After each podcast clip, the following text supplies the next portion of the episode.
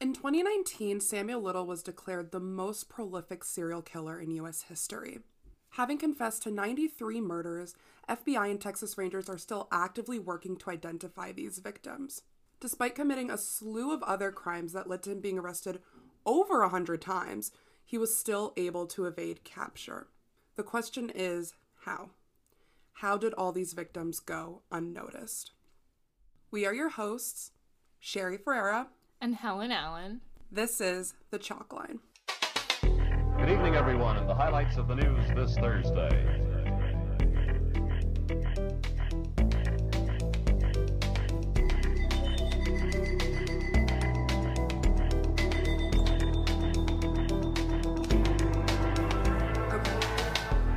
Little was born, full name Samuel Little, we're going to call him Little, was born in Reynolds, Georgia, which is a small town about 100 miles south of Atlanta.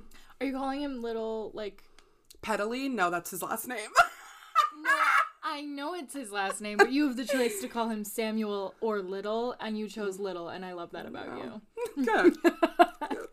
His mother was 16 years old when he was born. Her name was Bessie Mae Little. And according to Little himself, which I don't know how reliable that is, Grain of salt, got it. Yeah. Um, she was a sex worker, but a 1940 census lists her occupation as a maid. Okay. So it could be like Ugh, the census. What do they list me as? Oh my God. An just- idiot, full time, full time, an idiot. Um. Okay, so, I mean, uh, we know wh- who Sam Little is, Mm-hmm. but just we'll side table this conversation for after you say it. Okay, right. Because, and you guys, I don't know, going into this case, I don't know everything that Sherry knows, but I do obviously know him because he is a very prolific serial killer. So, Exactly. His father was 19 years old when he was born. Um, his name was Paul McDowell. And what? I'm sorry, that sentence just threw me for a loop because you were like, his father was 19 years old when he was born. And I Oh was like, my he was god, born. born. Is this some Kyle XY shit? okay, wait. He was no, born no. a 19 year old. He's just like so already mature from. I don't know I'm why. not putting that in I just like thought of that episode of Drake and Josh, and I'm like, he like out out of the womb was like pip pip to doodle doo. It doesn't even make any sense. Why did I? No, no, Anyway. perfectly understandable. Okay, all right. We'll try start this again. Yeah. So, When Samuel was born. yeah, when Samuel Little was born, his father was 19 years old. Okay. His father's name is Paul McDowell, and Little would later use this as an alias and go by Samuel McDowell to sort of throw mm-hmm. off police and stuff. Right. It is said that Little's mother abandoned him, which again isn't fact, so he was sent to live with his paternal grandmother in Lorain, Ohio. Okay. So we don't know if he was living with his grandmother, or we don't know why. We don't know the reason why. Oh, I see. Okay. Okay. Gotcha. Gotcha. Now, there's not much information about him growing up in terms of how he was raised, which I guess I kind of struggled with to say while researching this. Like, would even knowing these as fact matter? Right. I mean, I think it's important, obviously, to talk about where he came from because, like we've said before, I don't know if we've said it on the podcast or not, but, you know, sometimes people are born evil and sometimes society makes them evil. Exactly. And so I think, you know, to an extent, the background of a serial killer is important for us to have knowledge of, like, how can we do better to give these people help Yeah. but in the long run like no matter what we could talk about his background all day long and he doesn't take away from what he did Still a piece of shit. yeah He later told police, though, which I thought was very distinct, um, that when he was seven or eight, he had the first urge to choke someone. He became very fixated on necks and even like talked about a teacher in his grade that he would always stare at her neck.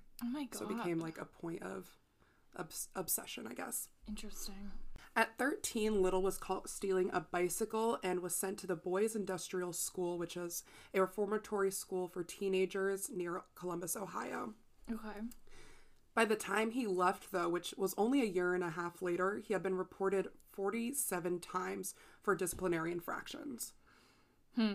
Which I'm like, okay, It is a reformatory school, So but does- also yeah. 47. I know. So it makes you think like, are they extremely strict or is he extremely bad? Well, I looked into that, and that was even hard to find too because there are some things where people are like, "Oh, it was like bad treatment," but also it was a reformatory school, so I'm assuming they have to be.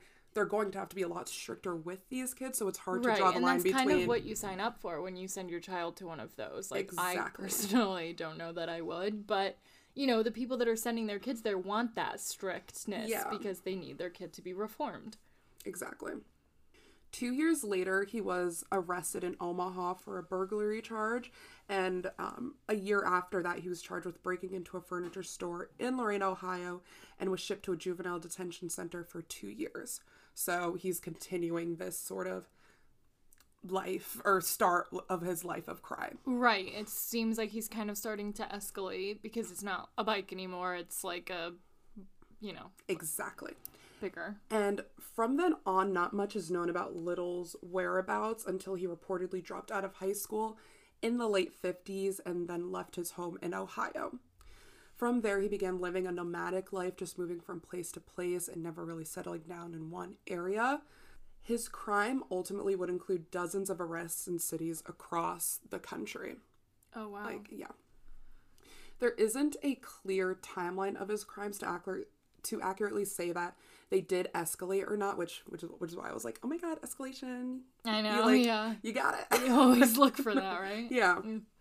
But it's it's hard to track whether it was escalating or if there were other more serious crimes that just went unreported. Right. And it also could just be like he's doing the big stuff while also doing the small stuff and you never really know with the timeline on like how it's, you know, Gonna- could be a roller coaster and it could be also just escalation, you know.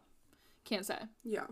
Regardless, there are clear and notable signs of like a dark, violent streak among his shoplifting, fraud, drug solicitation, and breaking and entering charges. Mm-hmm.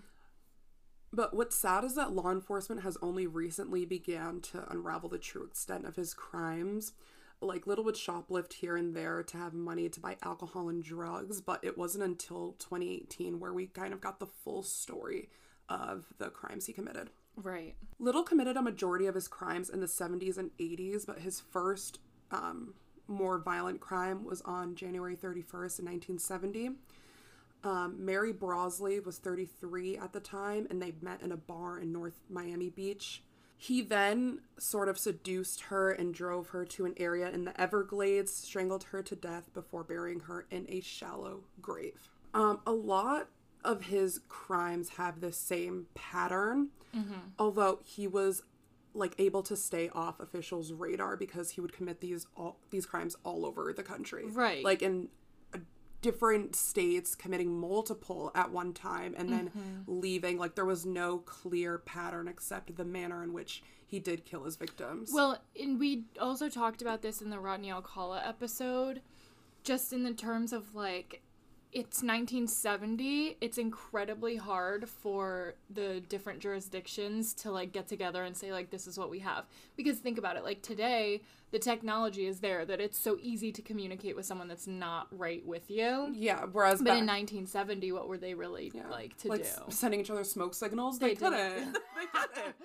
People that are older listening to this are like, Jesus, Yes. was 1970, not two Like we're outdating them so bad. I don't. Did you hear me? Year two was- of the world. The world was two. I can't. But I'm talking about literally driving from New Jersey to California in a matter of days and murdering people as he went On his along. way. Yes. Oh my god. Trigger warning for all. Um, what is really angering is that during these trips, he would kidnap, rape, rob, and assault multiple women. And for some of these crimes, he would run into police, and on more than one occasion, he would be caught in the process of assaulting and raping a woman. What do you mean? Well, one instance that I read, an officer, a girl came to this officer who was clearly in distress. She had bruises and everything, and she was like, "That guy just tried to rape me in that truck." So the officer would go over and see him literally in his truck with all this drugs and clear evidence that he that they knew each other, Right. but he would just be let go what? whether it was him claiming that they were wives, just like making up lies. And it was easy to believe those lies, I guess, because a lot of these women were sex workers Right. and they used drugs and they weren't, I guess, quote, perfect victims in the eyes of society and officers back then. So it was sort Mm-hmm. of an excuse to dismiss their. Oh, absolutely. I mean, and whatever. 1970, anybody that was doing sex work was automatically like an unreliable person to the police. Like, it's so incredibly sad to see it that way, but that is the way that it was seen by like officials in 1970, even by society. Like, eh, and like, of course, like today is we're we've gotten to a point where it's a little bit more um, refined and we understand that humans are humans and everybody has a voice but not everybody even understands that in 2022 Exactly. so i cannot imagine how incredibly hard it was to be a sex worker in 1970 and be endangered and then try to say your piece of course you're not going to be heard I know. And he was able to slip through all, like, cornily, cringily, he was able to slip through all these cracks and, like, evade all this trouble.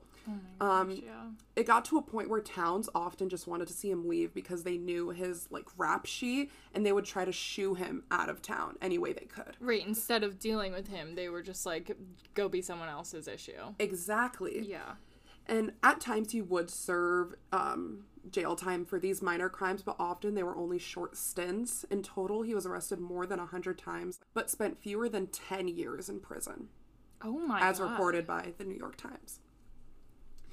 Sometimes he was locked up for months or even years, and he would beat these charges, win acquittals on assaults, like even with like a gun, like clearly on his person, clearly committing these heinous crimes, but would just be let go. And he would always go back to that life of murdering, aimlessly drifting, and he would fund that by shoplifting and picking up like weird jobs here and there. I guess the I don't know, I don't want to say theme, but overarching thing is how he was able to get away with this. The FBI offers like one explanation is that his method of killing didn't leave obvious signs that the death was a homicide. He used to be a competitive boxer, so he was really familiar with stunning or knocking out his victims and then able to strangle them to death. Wow. Yeah. Okay, so most of his victims were strangled. Like he wouldn't use weapons. No. He, So there were no marks, no like wow. other indications. He didn't use a gun, mm-hmm. like he wouldn't Right. shoot his victims, so it was really hard to trace that. And many of these deaths were not classified as homicides, but attributed to drug overdoses, accidents, or natural causes. Well, and not for nothing, the police are already looking down on these women for being sex workers, so they're probably like, "Oh, and then they, she just overdosed." Yeah. And like case closed. Like the police are more likely to want to look for reasons to not care, and if they're like, "Oh, it was just a sex worker who was addicted to drugs," like It becomes an easy way to dismiss it. Sort Of. Exactly.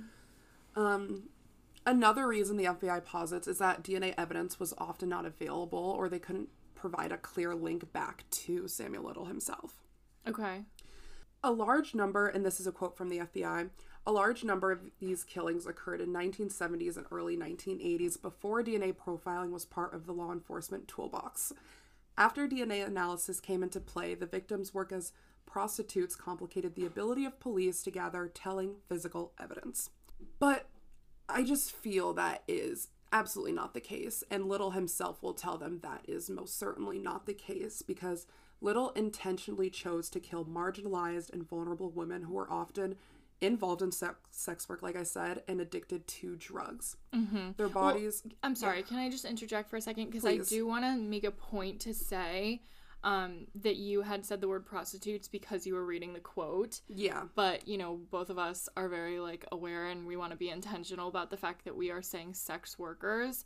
Um, and just like, you know, uh, throughout this episode, it's going to be difficult because these women were given such a difficult ride, I guess. Like, I, I don't know a better way to say it, but um, I think it's important to say that we like stand with them and we are not at all ever going to be putting them down for the line of work that they were in. Um, of course not. I think it's 2022. It's weirder to be on the other side of that. Yeah. A lot of when I was listening to stuff on this, like a lot of the material refers to these women as prostitutes, and I think it's really important to like change the wording. Like you do, you refer to them as sex workers, and I just think like you know for our listeners to know if if you already didn't know that using the word prostitute is inappropriate, it is. It is. you know, Use the word sex worker. right. Their bodies sometimes went unidentified and their deaths did not have that full investigation that they deserve because, like you said, they would say, oh, this woman was a sex worker, so this happened in her line of work. Right. Like, and they're what just even like is that? looking for these women. Like these women are looking for danger. Is essentially what they think. Now, what the FBI fails to mention is the lack of attention that these victims got. Like we said, like it was written off so easily that a lot of these victims went unnoticed. How hard would it be for the FBI to just be like, "Hey, like we're looking at this in a different lens now, and we know we we messed up." Like, I mean, how hard would it certainly, be? but like it never even reading through their postings about Little and his crimes, it's never said that he intentionally chose these victims because Mm-hmm. they were marginalized because of their line of work, and it's just it's weird. and like, of course he did. Yeah. You know what I mean? Like, 100%. of course he did. And he, he says it himself. I'll, um, I'm to read a quote later on, but he literally comes out of his own mouth like, give it up, give it up. He often lured these women with promises of money or drugs. Most he did hire, but um, like I said, he always used his hands, which never really left a trace. In November, on November 11th in 2018, this is flash forwarding, I guess, into the future when he is Into the caught future. into the future. well, it's the past. But Yeah, but oh yeah, damn.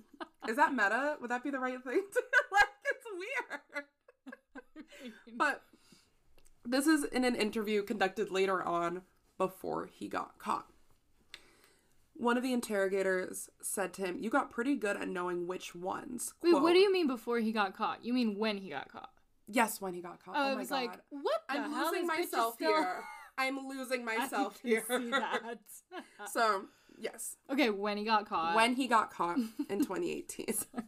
but in our story, we are still in the 70s, 80s. Right. Got it. Yeah, okay. The interrogator asks him, quote, You got pretty good at knowing which ones, and which ones referring to like the victims. Yeah. And Little himself says, quote, Yeah, I'm not gonna go over there in the white neighborhood and pick out a little young teenage girl.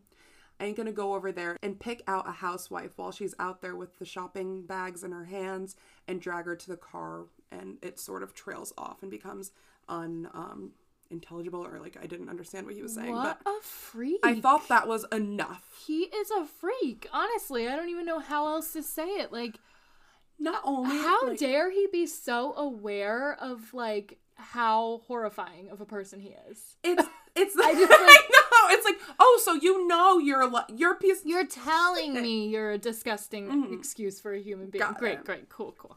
and like that completely shocking as well just like the fact that he is aware because some of the people that we read about are just so unaware Right. and also just how much it's ingrained in society to not care about these women it's disgusting. it's an enti- yeah. Ugh. It really is. At least 68 of Little's victims were black, some Hispanic, Native American, and at least one was a transgender woman. Oh not He's to- really only picking on marginalized women. It, with the intention. It's like he's like, I know you guys don't give a fuck. Mm-hmm. It's like, wouldn't this be a sign to give a fuck? To own up to that in these later articles released by FBI in 2019? well, that's what I'm saying. Like, nobody's holding themselves accountable here by being like, yep, we messed up. We should have been looking harder for these women. And, like, And I got one smidge of that sort of like owning up to that in an NPR article. It's listed below where they said, "Oh, he intentional. This was intentional." Right. Not being like, "Oh, this was this all happened because of lack of DNA." Like when it's also like they're trying to give themselves an excuse for not doing something sooner. Like, they're like, oh my god, it just so happened he was picking on all the women that we just didn't care about. And it's like, hello? they're That's why you guys are bad at your job because he was doing that intentionally to evade you. And guess what? It worked. Yeah. Like, I don't know why. fix it. oh my god. Fix it. Not to mention that several of these victims had mental disabilities, and Little was able to manipulate that, manipulate their situations to get them in his to get them in his presence, like for him to be able to do all these incredibly fucked up shit. All these incredibly, Incredibly fucked, up shit. Quote that. Quote that. Quote Put that on a shirt. That is gold. All these shit. All these shit. Guys, we've been oh, at this for like 12 hours. It's Oh my just- god, it's been delirious, right? It's really crazy. One victim of Little's in particular was Martha Cunningham. In 1974, she was a 34 year old black woman who disappeared in Knoxville, Tennessee. She was on her way home, home to a, not on her way home, she was on her way to a New Year's Eve like church service. And according to her sister, Jessie Downs, um, she sang in her church gospel group, the Happy Home Jubilee Singers. Work. You Oh, so better work. You better sing. Uh, reminds me of you growing up. Oh my god, stop! I also sang in the church. Also yeah, you did sing in the church. church. I sang, but not in the church, in my shower. and everywhere else, and I pissed everybody else around me off. I was like, but I did it in front of God. Hey, well, like, what, don't we all, my girl? Unfortunately, everything we do is in In front, front of God. God, right? Um, I was talking to Sam, my brother, the other day, and I was like, "Oh my God!" And he goes, "He's not your God. He's our God." Helen, he told you. I literally, He told you. He I- dragged you. I was shut. and I didn't have a word to say. you guys, he is 14. So yeah, with this whole personality, better than all of all us. of us. All of us. Sam, if you're listening, you don't, but if you are, I love you. You're great. We love you. now, going back to Martha Cunningham, she sang in the church gospel group along with her six um, younger siblings. So it was a whole family of stars. Um, When they found her body, police told local reporters it was covered in bruises. Um, her purse and jewelry were missing. Her stockings and underwear had been pulled down to her thighs, and that her dress and slip had been pulled up. Still, the autopsy found, quote, no obvious cause of death. No obvious cause of death? I feel that there is something obvious here. Blatantly obvious. There's also like better ways to say like, hey, we think she was assaulted, but we don't know for sure what happened, like Yeah. what the assault was. But you could still be like, you We're know. still, like, this is n- not official, like, leave it open. I don't know if they can leave it open, but just like, you know, Well, I I don't even I mean, I just feel like there's a way to say like she was covered in bruises and you know her stuff was missing. It feels like an assault to Mhm. us. I don't think there's nothing obvious about it. Maybe we, maybe we don't know the exact cause of death, but I feel like we have a hint. yeah, we definitely don't have to say the word obvious. Uh, obvious. It's like a slap in the face. Yeah. Truly. Now, they noted um, Martha's history of seizures, and that apparently was like led them to believe, oh, this could have been from natural causes. I'm like, bullshit. Okay, so she had a seizure. So and it A history of I understand like you could get bruises from that, but like pulling up her dress and pulling down her underwear and getting the bruises and her purse and jewelry were missing. Well, where the hell are they? Like this just doesn't. I feel like we can't just be like, well, she had seizures, done and done. It- You can't, especially considering also that her clothes were ripped. Yeah, like uh, Like, with clear signs of something more sinister happening, but the autopsy found no obvious cause like of death. unless you can point to a specific occasion where she had a seizure and did this stuff to herself. Mm-hmm. No, it's not from that. It's not. Just that can't be. And her sister Jessie Lane also says that she never believed her sister died of natural causes Because she has a brain. did her family. Jessie has a brain, and her Yeah. family has brains. Brains. I mean, really, like it doesn't take much to realize that that is not natural. Not okay. So that I just wanted to say that as one example of how easy police were able to dismiss a case Right? like this. they just said like, well, you know, nothing we can do. and sort of tossed it. Although there is some I'm not gonna say light at the end of the tunnel. I don't know why I was gonna say that, but I stopped myself. And you know, I'm proud of whenever people say that, I'm like, I've probably said it too. So like, I'm not even putting people down because like, oh, God knows I It's say like things a- all the time I hate. But like, it is just like, okay, well, she's still dead. So I don't. There's no light. How much light is there really? Yeah. Little was eventually caught in the year 2012. 2012. That is really not that crazy. far, not that long ago. So 32 years since his first That murder. was such quick math. What? It's 2012 and 70. I feel Oh. like it's. I mean, please don't give me that much credit. You oh know Oh I'm not good at math. It's- I guess I'm stupid, no. but I also hate it. We're not gonna get into that. Okay. okay. Little was Wait, also that's 42 years. Oh. So you said I was good at math, and I just realizing now I am not. God damn it, I'm embarrassed. terrible. But you know what? You didn't. that would be so. When he hears this, he's gonna be like, "Oh Don't. Jesus." Maybe I'll cut this out. No, it's Leave it okay. I- The people deserve to hear who we really are.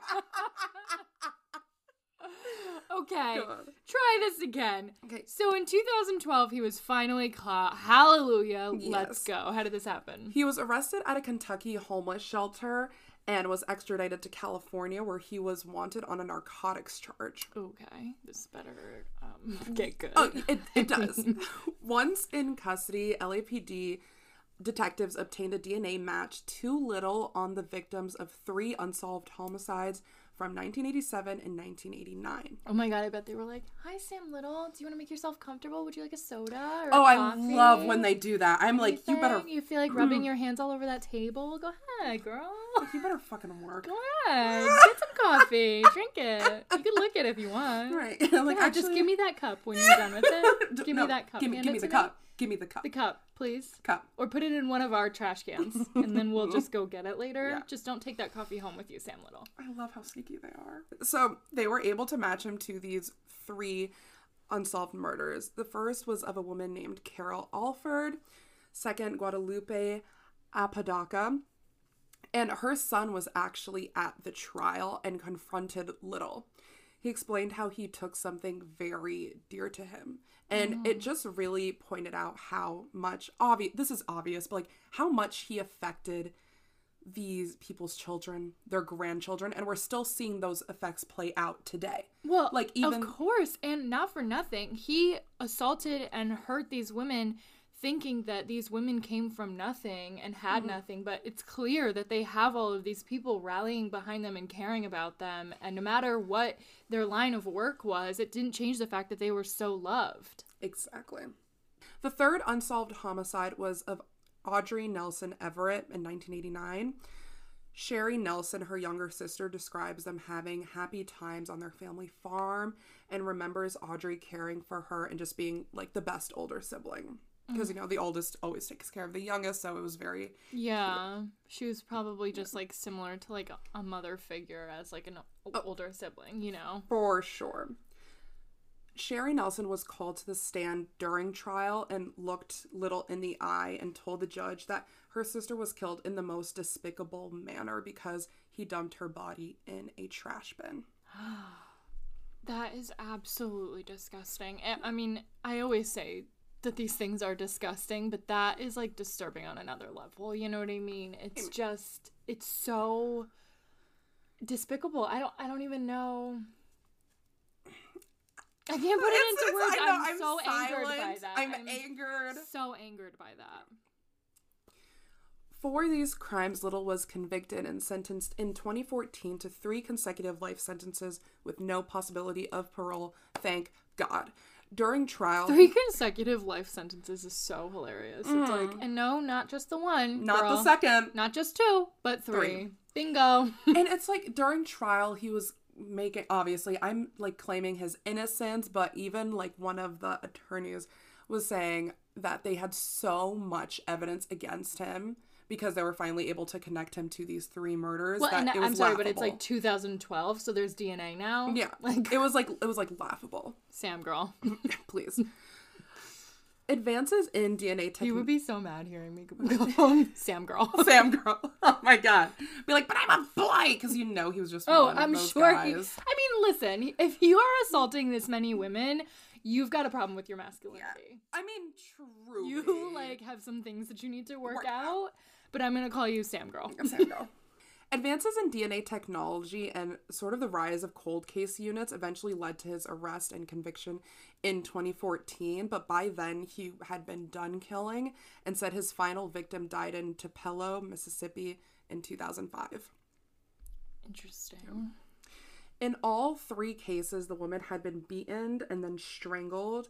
Their bodies were either dumped in, not just these three women, but with other victims as well. Their bodies were either dumped in alleyways, dumpsters, or a garage. Just like disrespect doesn't even begin to cover Right. what that is. Just kind of any place that was convenient to him at the time. Exactly.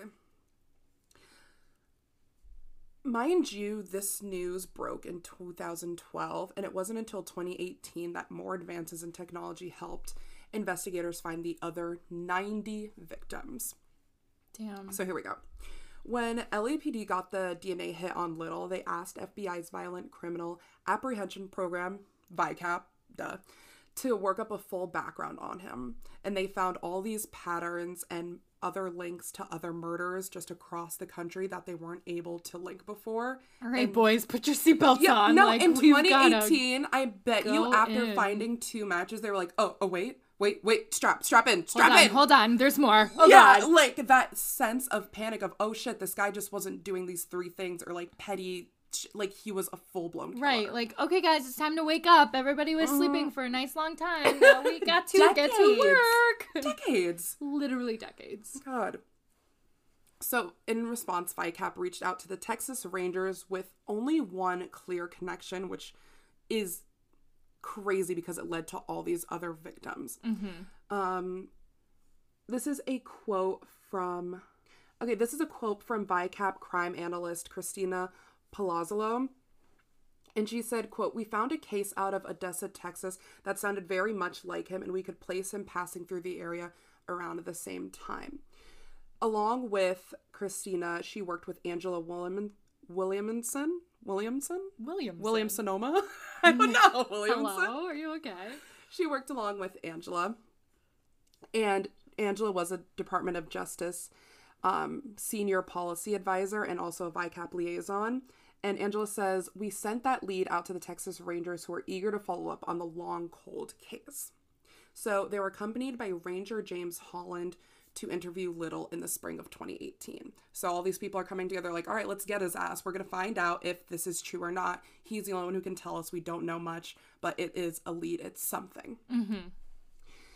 Um, and they were only able to conduct this interview because Little was hoping to move prisons for unclear reasons. Oh, please. Um, and in exchange for that, he was willing to talk. Over the course of that interview in spring of 2018, um, they went through city by city states and gave um, Ranger Holland the number of people he killed in each place. Literally just going through Jackson, Mississippi, that's one. Cincinnati, Ohio, that's one. Like going through each of these places with like this connection of strangulation, their body being dumped, like their background, to identify these victims in hopes to identify these victims because at this point they're all just known as sort of Jane Doe's or maybe they have a name but there is no cause of death. Right. It's just so much unknown. Ugh, oh my god. In total, Little confessed to 90 killings, and Palazzo and Williamson, or Christina and Angela, have been working to match up evidence to as many confessions as they can. Both women sat down and interviewed with Little, and it is, I don't want to say remarkable, but he has a photogenic memory. So he, which doesn't really happen in a lot of other cases, remembers his victims by name and the killings in great detail. Mm. So he could recall where he was, like what car he was driving, and he was even able to draw detailed pictures of many of the women he killed. But one area that he wasn't so reliable, and I don't even know if that was intentional or not, like of him being like, oh, maybe it was during this time or not, but that was sort of a gray area for him. Can I just say also, like, Yeah. it speaks like mountains about like how badass these two women are, like getting all this stuff out of him because okay, he remembers it all, but what It like at this point, what does he have? You know, there's no need. I mean, I know like so many killers, they're they're just so vain that they love to talk about what they did. But he wasn't like that, you know. So right, it's like, and not even that. It's just like for these women to get this much information out of him is just it's that is remarkable. And- and they oh my god it, i didn't even i couldn't even begin to get into it in my research but they developed strategies over time like learning that he was very put off by the word rape when talking about women. So they would say oh these killings and he would open up a little bit more. So it's very like that very smart. Those people, I swear, I swear, those investigators are going just straight to uh, heaven. Did you almost say I almost said hell because the thing is, we're talking about murders, and so usually hell is the thing that comes mm-hmm. to mind.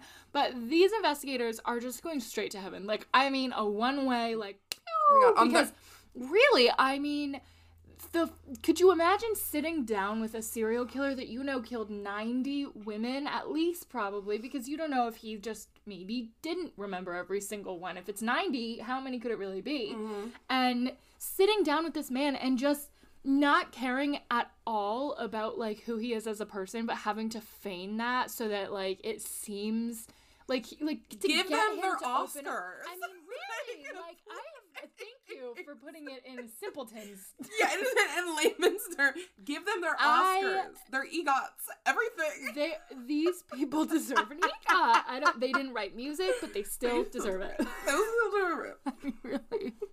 on their census application smart 24-7 full-time job paid christmas bonus Mine everything says just full time idiot. There's just like full time smart. See how we Even don't even know how to say that right? This is why. You guys, I don't even know. no. Wait, i'm gonna i'm gonna pull us back okay. so Okay. like i was saying he, there was one area that he wasn't so reliable with or that he was iffy Right, about that is what you were saying. and that, and that is when it came to remembering dates he lacked the ability to accurately judge time frames and distance and he was proven to be off by more than 10 years and like 40 miles so it was hard to track that way hmm. with him being uncertain about dates not providing a clear timeline vicap really struggles to verify his claims about murdering a lot of these purported victims to this day they were able to, I guess, unofficially rule that Little had this photogenic memory. Can you say that again? Because you said photogenic, like he's like taking pictures of himself. And I know you mean photographic. I do mean photographic. I do mean photographic. It was not photogenic, that piece of fucking ugly shit. They were able to, I guess, unofficially rule that Little had this photographic memory and was able to describe a lot of these details and that they were concrete. Like he mm-hmm. was telling the truth. He was not trying to lead them astray or Little said he lost track of the woman after number 84, which I mean, okay, you you were able to count? Like you you Listen, this if you could get to 84, my dude, then just either keep counting or just stop like, murdering. stop. Like, like- I, like, what in God's got- name? But 84 people that he has, like, it's so specific. It's like this is like, it speaks volumes to how sick this person is. And even though he lost count after 84, he estimated that he killed at least 10 or 20 more, which is where Wow. um, officials say that he has this total of 93 victims. Okay. After this interview with Little, he was indicted for the Odessa homicide, which originally linked them to Little, and he was extradited to Texas a few months later. He remains in the custody of Odessa, but has been housed in Wise County for some time to be closer to Holland, who was the ranger investigating him, because he was doing like nearly daily interviews with him of just going back and forth and being like, okay, what about this person? Is this someone you killed? Is this for certain or not? Mm-hmm. And trying to get the most accurate account of Little's crimes. Wow. Angela and Christina have continued to gather new information from these interviews and are examining every tie they can find from mortuary records and death certificates to cold case files. Like putting talk about putting in the work, they were putting in the work. Absolutely. Little di- Little died recently in December of 2020. Um but FBI and Texas Rangers still have all this infor- information from interviews that they had with Little. So after this one off, like I said, it sprung like a bunch of interviews and meetings that they had with Little Mm-hmm. to try and pinpoint where he was, the missing woman in that area that matched his description, and like I said, just to get more information from him. In that time, according to an FBI posting from 2019, Little confessed to 93 murders, which FBI crime analysts believe all of his confessions are credible. Wow. And, And I'll tell you what, they don't say that about everybody. they they really They don't almost so never them- do. So for them to just flat out say that and for it to actually be true, like it does match up, Right. It's crazy. And I hate to say it, but like finally intelligent people are working on this case it seems. Uh, so like I believe them when they say that. Right. And they were able to verify 50 confessions with um, many more pending final confirmation. Wow. Um, I think what's weird is that, like we said, a lot of people look at this whole Samuel Little and say that the biggest takeaway is of the importance of sharing information with different departments, and that becomes sort of a focus of this. I don't want to say story, but of this case, you know. But it never hits home that Little specifically chose these women, these victims, Yeah. because they were not looked at society. They I weren't think in the biggest lesson in Ted Bundy's case can be that that we need to Yes. share information across jurisdictions. But in this case, the biggest lesson is we need to pay attention to human beings no matter who they are. We need to be paying more attention. That is the biggest lesson. And the FBI, I'm sorry to say it, like there's a lot of really intelligent people working on this now, but they're really dropping the ball and just holding themselves accountable. It is not because of the lack of information sharing, it's the lack of looking for the information. Exactly. And they wouldn't need to like have these sort of technology in place if they were able to say, okay, this was suspicious, not because she was like a sex worker, but like this is definitely a homicide. This is another homicide. Oh, look, these are two black women who were killed within the same area in the same year. That's a link. Right. And not even like all of that aside, when you look at a person that is a sex worker and you think that they were killed or like based on the way that their death looked, like it maybe is a little suspicious. How do you know that this person is only targeting sex workers? Shouldn't you still care, even if your whole thing is you don't care that that's a sex worker? What if the next victim isn't? How do they not know that? You know what I mean? Like, regardless of what you feel about this, it should always still matter that somebody is dead and there could be another person next. A hundred percent. I can I could not agree with you more. And I wish FBI felt the same. Well, I mean, apparently should I join still- the force? I mean is that what not- it's gonna not take to look- get this shit done? Not if, don't- if I look at the census and see full time idiot. They're like, oh god, girl, put your resume away. That is really sad looking. You're I like, don't. But, but I have a podcast. and I'm a paralegal. They're like, get the hell out of here, your You know, stuff. What? idiot. Get it Please. the way I came in. Yeah. Oh my I'll go god. right out that door. Okay. Thank you for having me. Thanks for the interview. Love a good reference. Bye. Love a good reference. Oh god. VICAP continues to work with the Department of Justice Bureau of Justice Assistance, the Texas Rangers, and dozens of state and local law enforcement agencies as they try to search for cases and match them to Little's confessions. They literally have these pages full of Little's own drawings of these victims with locations and timestamps in attempt to identify these victims. I'm going to have a link in our bio if you're interested if any of this rings like as something familiar to you and you want to take a look. I mean, who knows? But Right. please, please go check it out. I mean, it's always like the people you don't think are gonna be the break in the case that are the break in the case. Thanks for listening. You can catch us on Instagram at the Chalkline Pod Twitter at the Chalkline Pod. and follow along with our YouTube channel. The link is in our Instagram bio. Tune in next Thursday for another story.